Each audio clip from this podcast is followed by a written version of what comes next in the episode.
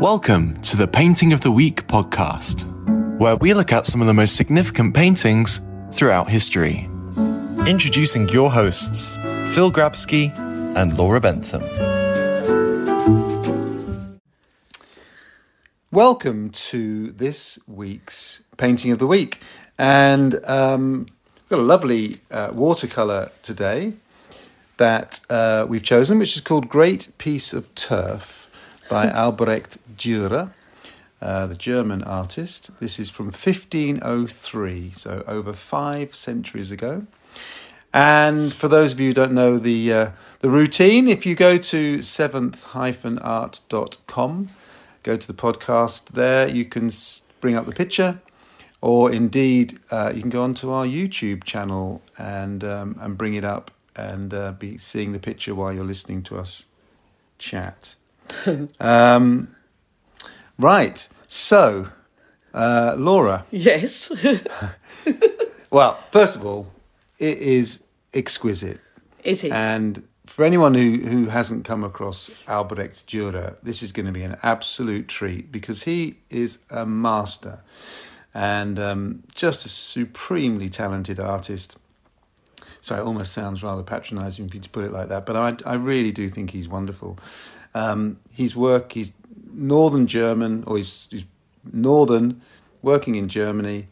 Um, at the same time, you know, end of the 1400s, beginning of the 1500s. So he's working at the same time as Raphael, Michelangelo, Leonardo are working in Italy. Sometimes this is called the Northern Renaissance. Um, and there are so many, so so often in art history, you you come across a Dürer because he, you know, when people talk about self portraits, there's you talk about Dürer, and people talk about his watercolors and his engravings, and you know, he's he's born in Nuremberg, so there's a real connection to the development of the printing press. Uh, absolutely fascinating and wonderful artist. Um, and then that takes us to this painting, Laura. What do you think? Well, uh, as always, I, I I'm just always astonished of what I don't know.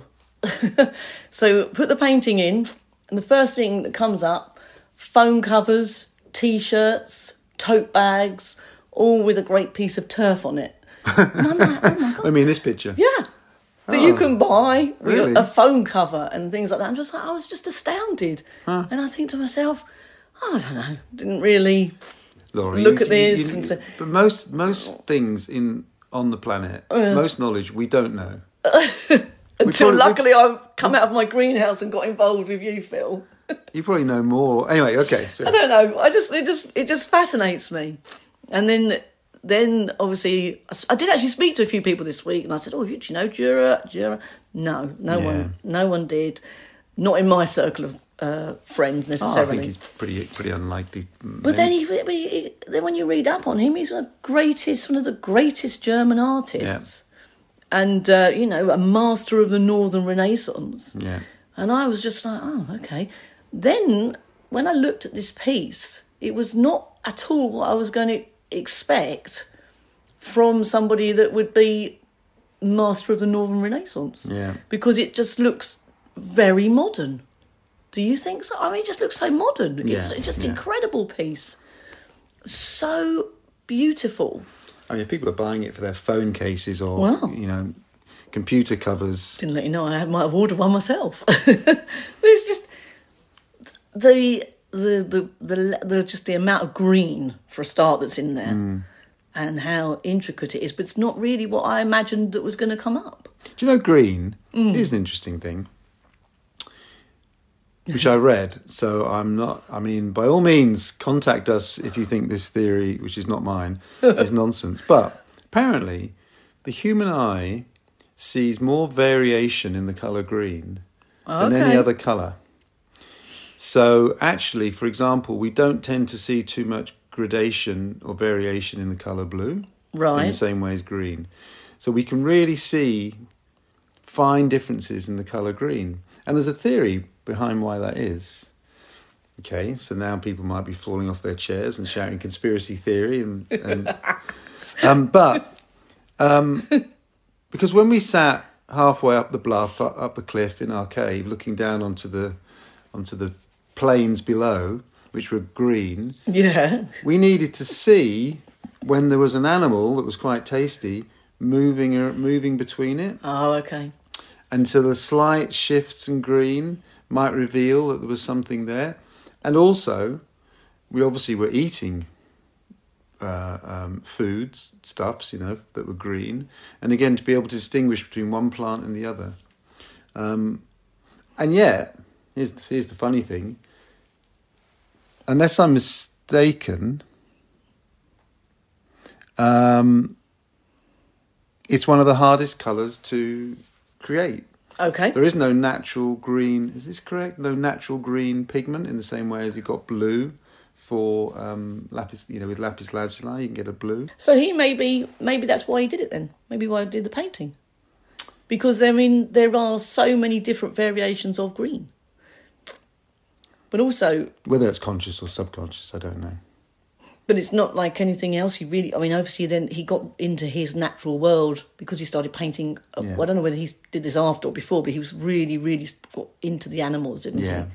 he in a big way Well, the young hare, which is look it up, people. The young hare, fifteen oh two, yeah is just. I mean, it's so detailed. and that's before this painting then Yeah, so it's oh what, the year okay before. yeah Um, But this painting itself, I mean, it has. Is that. Uh, uh, okay, so I've got really into this, of course. okay, far away. So is that now a real piece of turf? Would that, you know, would that be able. I looked this up, tried to find uh, if those plants would actually grow together. yeah, that's very that's very good, Laura. It's very smart. Um, Yeah, And- well, I might be smart, but I didn't get an answer. oh, So I, I got all the um, the variations of the plants that were in the painting. Oh, so they're all real plants, are they? Yeah, Okay. but what do we know? cocksfoot, creeping bent. Do you? yeah, Oh well, Yeah. I've looked them up, but when I started looking them up, they they were slightly different. Like some of them were in flower, Uh, so then I couldn't differentiate between them. okay. Well, it's enough. It's enough to say. But carry on. But it's enough to say that these somebody's identified these as real. Yeah, They're not imaginary. no, So whether he's put them to, you know, we're just making, you know, we're just this, this film on Vermeer. Mm. Some people sometimes think that he's painting a real scene. yeah, It wasn't the case. He would he would bring things together in his mind. He'd, have objects brought in, taken away, but he's constructing it on the canvas. So of course it's possible here that Dürer might draw individual plants separately and bring it all together, or it's as you say, it's a real Yeah. bit of turf that has all this growing out of it. We'll, we probably compose or not composed. will never know. That is the question. Not like my lawn, which doesn't look like that. it just looks like lumpy grass. Well, it might look like that if you're a small insect. Oh, it's like creeping bent, Yeah. smooth meadow grass, daisy dandelion. Then it's Germander speedwell, Right. Uh, greater plantain, hound's tongue, which is the one that looks, the leaf that looks like a tongue, Ah, okay. and then yarrow, which I looked up and actually can be a tea.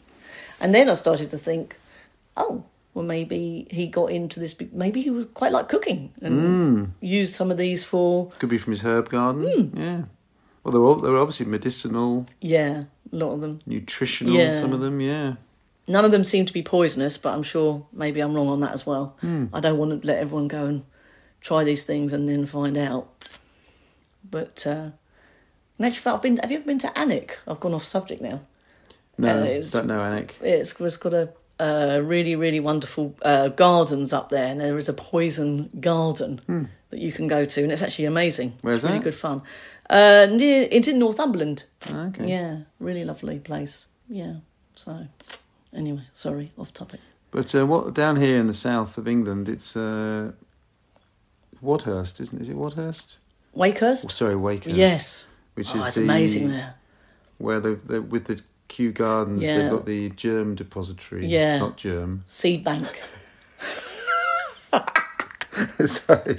I thought you said it was you that was feeling a bit dozy today. The germ. Go and look at some germs. It's our day out. Oh, mommy, Daddy, I want to go look at the I mean, it'd be brilliant. Yeah, could so take the, off. the seed bank. Seed bank. Okay. um, but some of those some of those country houses around here have got wonderful kind of herb Yeah, gardens. Wakehurst Place lovely. But that, yeah, Alnwick is amazing. You know the Romans. Look at the Roman uh, Roman paintings, fantastic, and they often very realistic. Again, depictions of herbs and um, vegetation that could be used for medicine or spice, you know, spicing up the food. Or anyway, Maybe that's why he did paint it all, though. Maybe that that he, he wanted to explain to people. Oh, I don't know. I mean, I've I mean, it's very- really, really gone off topic here. I mean, the structure of the painting is such that you kind of suspect it's not a lump of turf that he's just pulled out of the grass No. and, and brought into his studio because it's very well composed. You know, you, again, we talk about this so often, don't we? But your eyes circu- circular, your eyes drawn around the frame. You know that that Yeah. high, that high, whatever it is in the middle takes your eyes to the top, and then down the you, that diagonal fall down to the right, and then down and around, and again the the light and shade. It's all slightly too conveniently positioned to be It amazes me that he didn't actually do any of those flowers in bloom. None of those little flowers Hmm. are. He didn't put any colour into that at all, except for the greens and obviously then the the, the earth that they're in. I wonder if they had, if there was a reason for that. I don't know. I wonder if he was tempted to, but then thought it's just going to be maybe a little bit too sort of like twee or something, not what you wanted. I mean, he was very um, commercially minded, wasn't he, Giulio? Yes. And um, I mean, it was quite common for northern artists in particular to visit Italy and, um, you know, to go there. I think he went for four years. Right. And I know that he was friendly or had friendly meetings with Raphael, for example. I know that he went to Venice. Um, So good. so that a friendly meeting with friendly Raphael. meeting with He's had a really friendly meeting. Or Raphael had a friendly meeting. exactly. But don't forget, of course, that that um, I mean, oil painting came from the north to Italy. Right. You know, it was it was so fortunate for the Raphaels, Michelangelos, and Leonardos because before that it was fresco and and that's a very difficult medium to work in because you're painting onto drying plaster, and then from from particularly from the Netherlands, but this um, you know this oil based, pigment based paint arrives, changes changes everything. Right. But he was he he he was very successful, wasn't he, in his actual lifetime, Yeah, and knew how to make money from art with the printmaking. yeah, He signed everything. and that's also important. So he's he's one of these early artists that Yeah. promotes himself. Mm. Some beautiful self portraits, as you say. He's got his um, His, his sort signature. Of, yeah. it's like two A and D. Mm. So imagine if you saw something at the car boot Yeah, with an A and D on it, because he did make hundreds, I think. back of the carriage. Yeah. I mean, if it was Dragon's Den now, today, or back then, he would be a dragon. because he sort of knew what he was doing. I mean, I read somewhere about the um, that famous the, the famous uh, rhinoceros that he drew. Mm. Well, tell me about the famous Well, that it was this Indian rhinoceros was sent to Portugal, right. and he heard about it and knew that people would be interested because they hadn't seen a rhinoceros before. So he got someone to sketch down some drawings, and then he made this paint uh, picture and prints, and just sold absolutely loads of them because everyone wanted this new creature in their house on their walls. So I guess this is also taking advantage of new technologies, so the printing press. Yeah.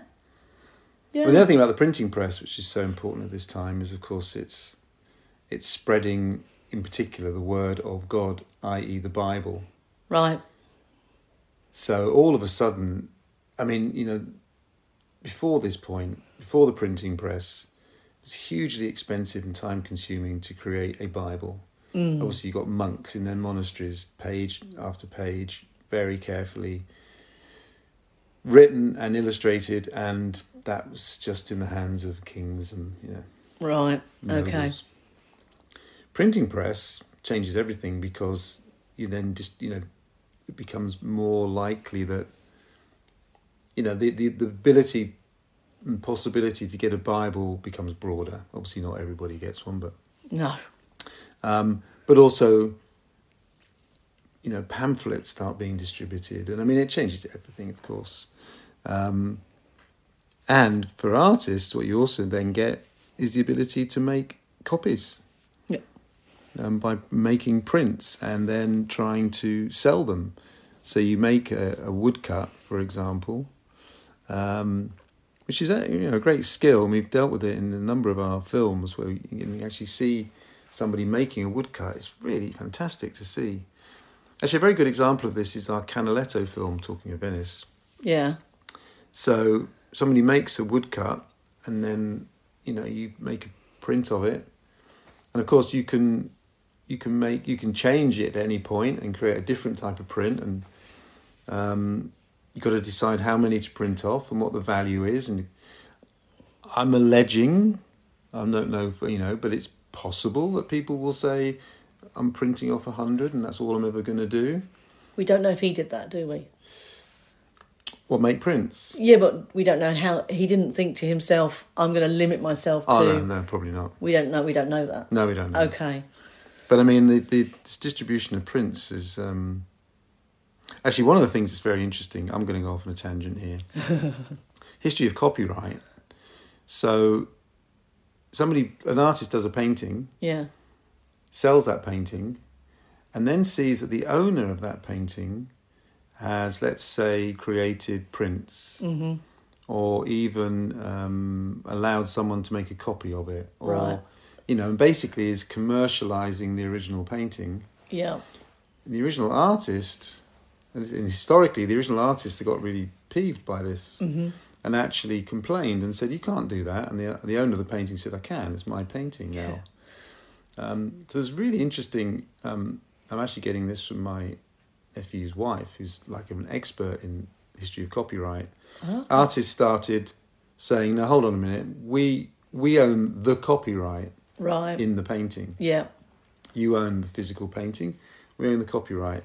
You can't make copies of that. You can't print it off. But then the reverse happened where the owner of the painting said, Well, I don't want you making a copy No. because that dim- diminishes the value of what I've got. I don't want you making prints. It diminishes the value of what I've got. I want to be the only one that. Ha-. So it's this whole thing of of um, who owns the picture, who who controls whether copies are made of it. Now these days, it's a huge issue because, of course, the internet has meant that there could be thousands of copies. Yeah. Now, broadly speaking, in our country, any painting, any artist that's been dead seventy years or more is out of copyright. Oh, okay.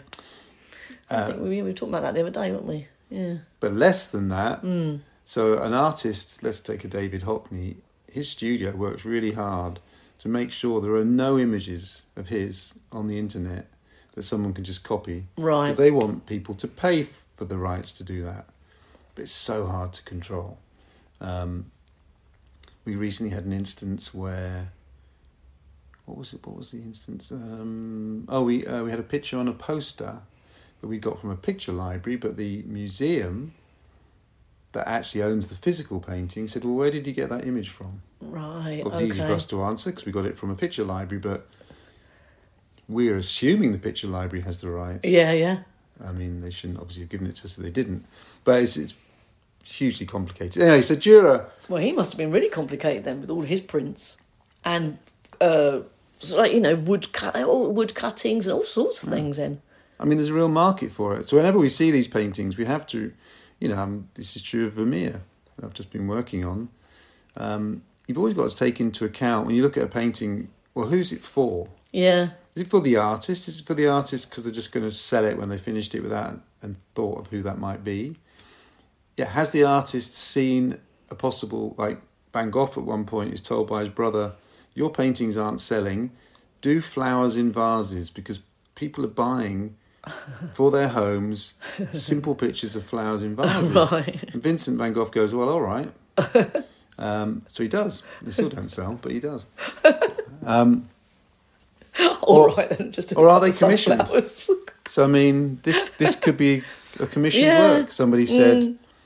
you know, I want a painting of of you know Some, some turf, please, someone's for lawn. my for my kitchen, for my greenhouse. Anyway, But it is he he's got such a variation of styles as Yeah, well, hasn't yeah. he? He didn't seem so often you see an artist and you think, okay, that's his Ad, his Adam Yeah. and Eve are brilliant. If you get a chance to look at those, right.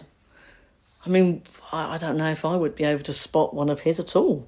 I saw his the um the praying hands. Oh, that's very famous, isn't it? Yeah, amazing. But so often you just say, well, you normally would say, okay, that's the style. But he seemed this Mm. one especially to me just seems completely sort of off topic. In, it's just amazing piece. There's a wonderful painting he does. Uh, he, apparently, he says himself he did it in like four or five days in Venice, Right. which is um, not can't sure, not, don't remember the exact title, but it's basically the twelve-year-old Jesus um, in the temple, and the biblical story is that Jesus goes missing. Joseph and Mary are looking for him. I think three days or something. anyway, they find him. That. They find him in the temple, and um, where he's listening to the rabbis preach. And it, it, this is this is a subject which is you know painted by other painters, and sometimes Jesus behind a desk. And anyway, but basically he's listening to the learnings, to the learning, to the teachings. And um, anyway, the way that Dürer paints it is really interesting. It's kind of flat plane. You can't tell who's standing or sitting, and but the whole thing circles around four sets of hands. Oh, okay. Now, hands were very interesting at that time because they used they were again. If you think before we had books, and even after we have the printing press, most of the population is is um, uh, uh, can't read, and therefore it's all about signs. Yeah. So, you know, a, a Christ pointing means one thing. A Christ, you know, the, the hand gestures mean something. Hands by the side of the head, hands on the lips. You know, they all have different meanings. But Dürer plays with that, and his hands become more realistic. Right. And, um, and there's four sets of hands in the middle of that painting, which you don't really know who they belong to. And but again, he's such an imaginative painter, and he says, you know, basically he's saying, "I knocked this off in four or five days." Um, I feel like you could do a documentary, you know, Phil, on hands. Look, we talked about On we did the. Caravaggio the other the other week, Yeah. and uh, that calling of St Matthews, and it's all about the pointing of that. In that painting, seemed to be nearly all about the pointing. yeah. So I feel that there's a Well, of course, some artists, again, referring back to Vermeer, we have uh, one art historian in our um, Vermeer, the greatest exhibition film, who says, you know, Vermeer is one of the greatest artists of all time, right. yet he's not great at hands. Yeah. I mean, there's a couple of, couple of, I mean, the lace maker is an example of where that isn't the case, but hands are really hard. It's actually quite nice because could only an art historian say that, or could I go in? Hmm. Imagine if I went in to the Vermeer exhibition and went, "Oh, I'm not sure about those those hands." I think you have every justification to do that. but we, but then they would say, "So why why are you saying that?" And I'd be like, "Well, I've got an O level in uh, art." But you don't, you don't have to. But I mean, you can still have an opinion. Don't have to. Be yeah, I know, but I wouldn't have the nerve to say that. But if I was an art historian, I'd be like, "Okay, I've got an, I've, We, got, um, I've got some reasons here." when I when I made In Search of Beethoven, there's a fantastic musical historian, an expert that I interviewed, and we were talking about the Ninth Symphony on on film, and it's in the film, and he says it's the most wonderful piece. And the great thing about Beethoven is these nine symphonies. He did do more than nine, but not. But anyway, these nine symphonies. What's so won- wonderful about them is that each one inhabits, as he put it, its own sound world. You know, he does the first, and they do something different for the second, something different for the third. And they've got different storylines. And the ninth, everyone holds up as this, you know, one of the greatest products of human creativity. But he says, but you know, to me, it's flawed. Oh. And then he explains why. okay. And I've sat in audiences where people have gone, and I've been, I've talked about this, or afterwards, musicians have come up. Oh, you, you, really? You can't say. Well, of course, you can say, Say that. what you want. And his justification for it being flawed holds water. So, Amazing. I mean, it's quite interesting. I keep referring back to the Vermeer. It Well, it's only because you went just recently. It's Recently. exciting. I mean, really But- exciting. But throughout the world, Mm. I've never known an exhibition like it because everybody's given it five stars. oh, okay. And you'd think, and we were talking about this in Ah. the office, um, you'd think actually one of the crit- one or two of the critics might think, well, I need to be a bit contrary here. Yeah, Everyone- okay. I can't do what everyone else is doing. I'm going to say, actually, it's flawed. Yeah. But it's just, it's just, I think it's sim- signal of how good that exhibition is that everyone's saying, no, okay, No, no, no. it's five star. Yeah. They don't even want to be known to say Yeah, it's flawed. no. One or two are saying, "Oh, it's a shame such and such a painting." They've got twenty-seven. Of, they've got twenty-eight of the thirty-seven existing paintings. There are a couple of omissions. I did wonder whether in an exhibition, if you've got that many paintings which are telling such a lot of his life story, Mm, and there's a couple of key biographical moments missing, mm. whether you could justifiably have a really good copy. I'll just Oh, say right, copy Yeah. but at least it fills in the gap. Mm. But um, I don't think anyone would like that. no, it didn't. It didn't. Um, people think it's got to be the real painting. Yeah. You know, the Van Gogh Museum is experimenting in three D replicas of, a of Van Gogh's paintings, like the sun. Their own sunflowers can't travel, Mm. but if three D replicas become so good Mm. that basically a Japanese gallery could say, "Can we have the rights to your three D replica of the sunflowers?" Mm. All they've got to do is press a button, and then they've got a 3D printer, prints it Mm. out. I mean, I don't know. But if you couldn't tell the difference, I know, but you would know. would you? Well, I mean, I wouldn't know, but they'd have to say, wouldn't they? You just said about the copyright thing, so they'd have to say these are all 3D. Yeah. How would you feel? I think that in the absence of the real thing, Mm. I'd probably rather see a 3D replica identified as such Mm. Okay. and uh, than nothing at all. All right. Okay. I, I, I get that. No, Because actually- sometimes we look on here on the computer and I try and get, okay, great piece of turf. Hmm. Oh, the, the variety of colours was driving me mad This would to zing. try and get something that's as true Yeah. as true to what it is. So okay, if, if I if I saw the exhibition, would I think, oh, I'll go and have a look? Yeah. But you're not going to come out with that feeling, are you? No, no. The feeling of I've just seen a Yeah. Dürer's great piece of turf Actually, a good example of in that. the flesh. The Raphael exhibition that we filmed during COVID, Mm. those paintings, it in the flesh were stunning. Oh, that sounds great. And I'm not. I mean, you talk about going into a gallery and going, "Huh." hmm. I'm not an art historian. You know, I'm not somebody who like fawns over every exhibition. No. If it doesn't, if I don't get it. I don't get it. And if I don't like it, I'll say. Mm.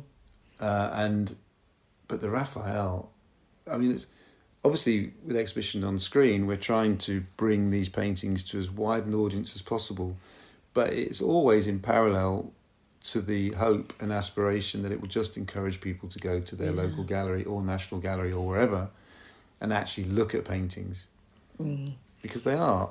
I mean, this I don't know where this is. I think it's in Vienna, It's in Vienna. mm, if I remember rightly. I don't know where I've seen that. Sorry, I was trying to cut down on my notes, No, don't cut down on your No. notes. It's good. but um, if anyone could see me now with felt tips and paperwork, I seem to have.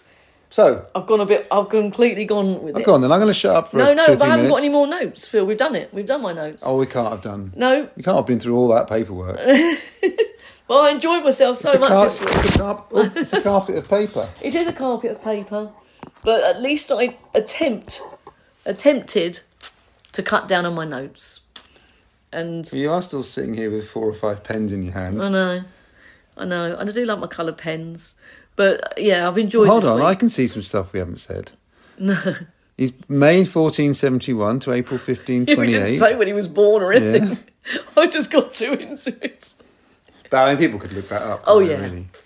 And and and yeah, and as I always say, I mean, what a- um, what a- really I really enjoyed this week. I really, really have. Looking looking at Dürer. I think the thing with Dürer is if we can leave people thinking, "Oh, that's a name I don't know very well," hmm. I'll, I'll, I'll, I'll have a look, and it might be in an art book, or go to a local library, or hmm. see where your nearest Dürer is. Yeah. I mean, for example, if you're in the United States, I mean, there are so many amazing galleries in the United States, and you're living in Houston or Pittsburgh or somewhere, you might well find uh, Norton Simon. You know, you might well find that there's a, a Dürer on show. It's definitely worth making a beeline yeah. I enjoyed it. It was really fun. Really fun. And if you're at the car boot, and, one pops up. definitely Or- get it. Or if any of you are art, cause I know, I know, we obviously get messages from people who listen to Painting of the Week, and there are artists among them. I mean, here's a challenge, you know. get on your hands and knees and have a go at doing a watercolor of what's in your garden. well, when we did um, American um, impressionists, uh, a lot of those largely female artists did spend a lot of time painting their gardens, and it's it's beautiful. But I mean, it's challenging to do. I should say. I wouldn't. I mean, you know, I wouldn't in a million years try and take that on No, that is that is something. That is. because you can't keep rubbing things out. You've got to think No. what's going at the back and work your way forwards. Yeah. And then the more you look into the detail of it, there might be a stem that's slightly snapped or Just it always fascinates me is what they put in and what they don't put in. I mean, Yeah. you think, well, would there be an insect in there somewhere? But he hasn't done any of that. It's lovely, isn't it? It's a beautiful, It really is. beautiful work. Yeah, I love it. One for our walls. Let's hang it on the wall. We're going to need a bigger lounge. Until next week. Oh, by the way, just to say, uh, we have made a great artists um, about Dürer, and all our films are available at seventh-art.com. And as ever, um, if you enjoy Painting of the Week, please do tell your friends. and um, and of course, all our past films and books and fridge magnets and tote bags and Oh yeah, you're the people that are supplying it all, Phil. That's Well- what keeps coming up. all available from seventh-art.com. Thank you very much. Thank you for listening to the Painting of the Week podcast. For more information, please visit our website at seventh-art.com or contact us by emailing info at seventh-art.com. See you next time.